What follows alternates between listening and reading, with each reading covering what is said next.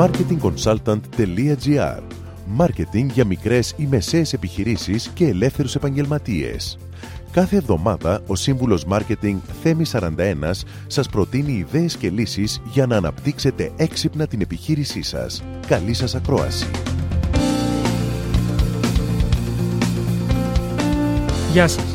Σήμερα, παρότι η ύφεση έχει επιβραδυνθεί και οι περισσότερες επιχειρήσεις είναι στα ίδια επίπεδα τζίρου ή και σε καλύτερα σε σχέση με την αντίστοιχη περσινή περίοδο, οι πελάτες εξακολουθούν να αναζητούν λύσεις value for money.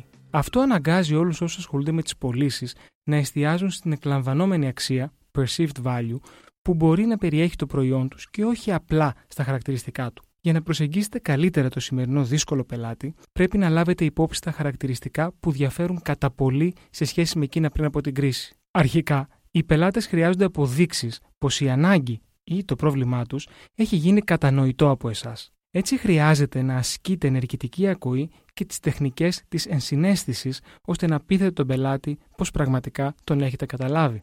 Εκείνος από την πλευρά του θα σας ανοιχτεί, θα μιλήσει για την ανάγκη του και θα είναι σίγουρος πως θα του προσφέρετε αυτό που πραγματικά ζητάει και τι άλλο, θα φύγει ικανοποιημένος. Στη συνέχεια πρέπει να παρουσιάζετε τη λύση σας με τέτοιο τρόπο ώστε να δικαιολογεί την αξία της. Είναι καλό να εστιάζετε στα σημαντικά και σχετικά με την ανάγκη του πελάτη χαρακτηριστικά του προϊόντος σας. Αν τονίζετε λιγότερα σχετικά χαρακτηριστικά, ο πελάτης ίσως σκεφτεί πως το προϊόν έχει παραπάνω χαρακτηριστικά από αυτά που χρειάζεται και συνεπώς δεν χρειάζεται να τα πληρώσει. Να θυμάστε πάντα πως η αξία του προϊόντος είναι στα μάτια του πελάτη και όχι στα μάτια του πολιτή.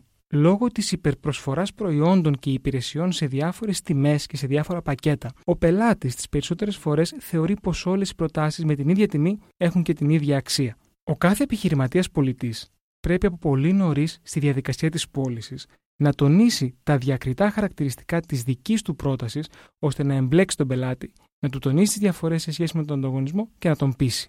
Τέλος, τα ανταγωνιστικά πλεονεκτήματα των προϊόντων σας πρέπει να είναι ξεκάθαρα σε όλους τους συνεργάτες σας. Έτσι, θα υπάρχει μια συγκεκριμένη γραμμή πωλήσεων και δεν θα δημιουργεί σύγχυση στους πελάτες σας. Οι πωλήσεις δεν έχουν σταματήσει, απλώς έχουν δυσκολέψει σε σχέση με το παρελθόν. Η σωστή προετοιμασία και η πελατοκεντρική προσέγγιση είναι το μυστικό για επιτυχημένες πωλήσεις. Με αυτό, σας δίνω ραντεβού την επόμενη εβδομάδα με νέες ιδέες και προτάσεις marketing. Καλή εβδομάδα! Μόλις ακούσατε τις ιδέες και τις λύσεις που προτείνει ο σύμβουλος Μάρκετινγκ Θέμης 41 για την έξυπνη ανάπτυξη της επιχείρησής σας. Ραντεβού με νέες προτάσεις την άλλη εβδομάδα. marketingconsultant.gr. Μάρκετινγκ για μικρές ή μεσαίες επιχειρήσεις και ελεύθερους επαγγελματίες.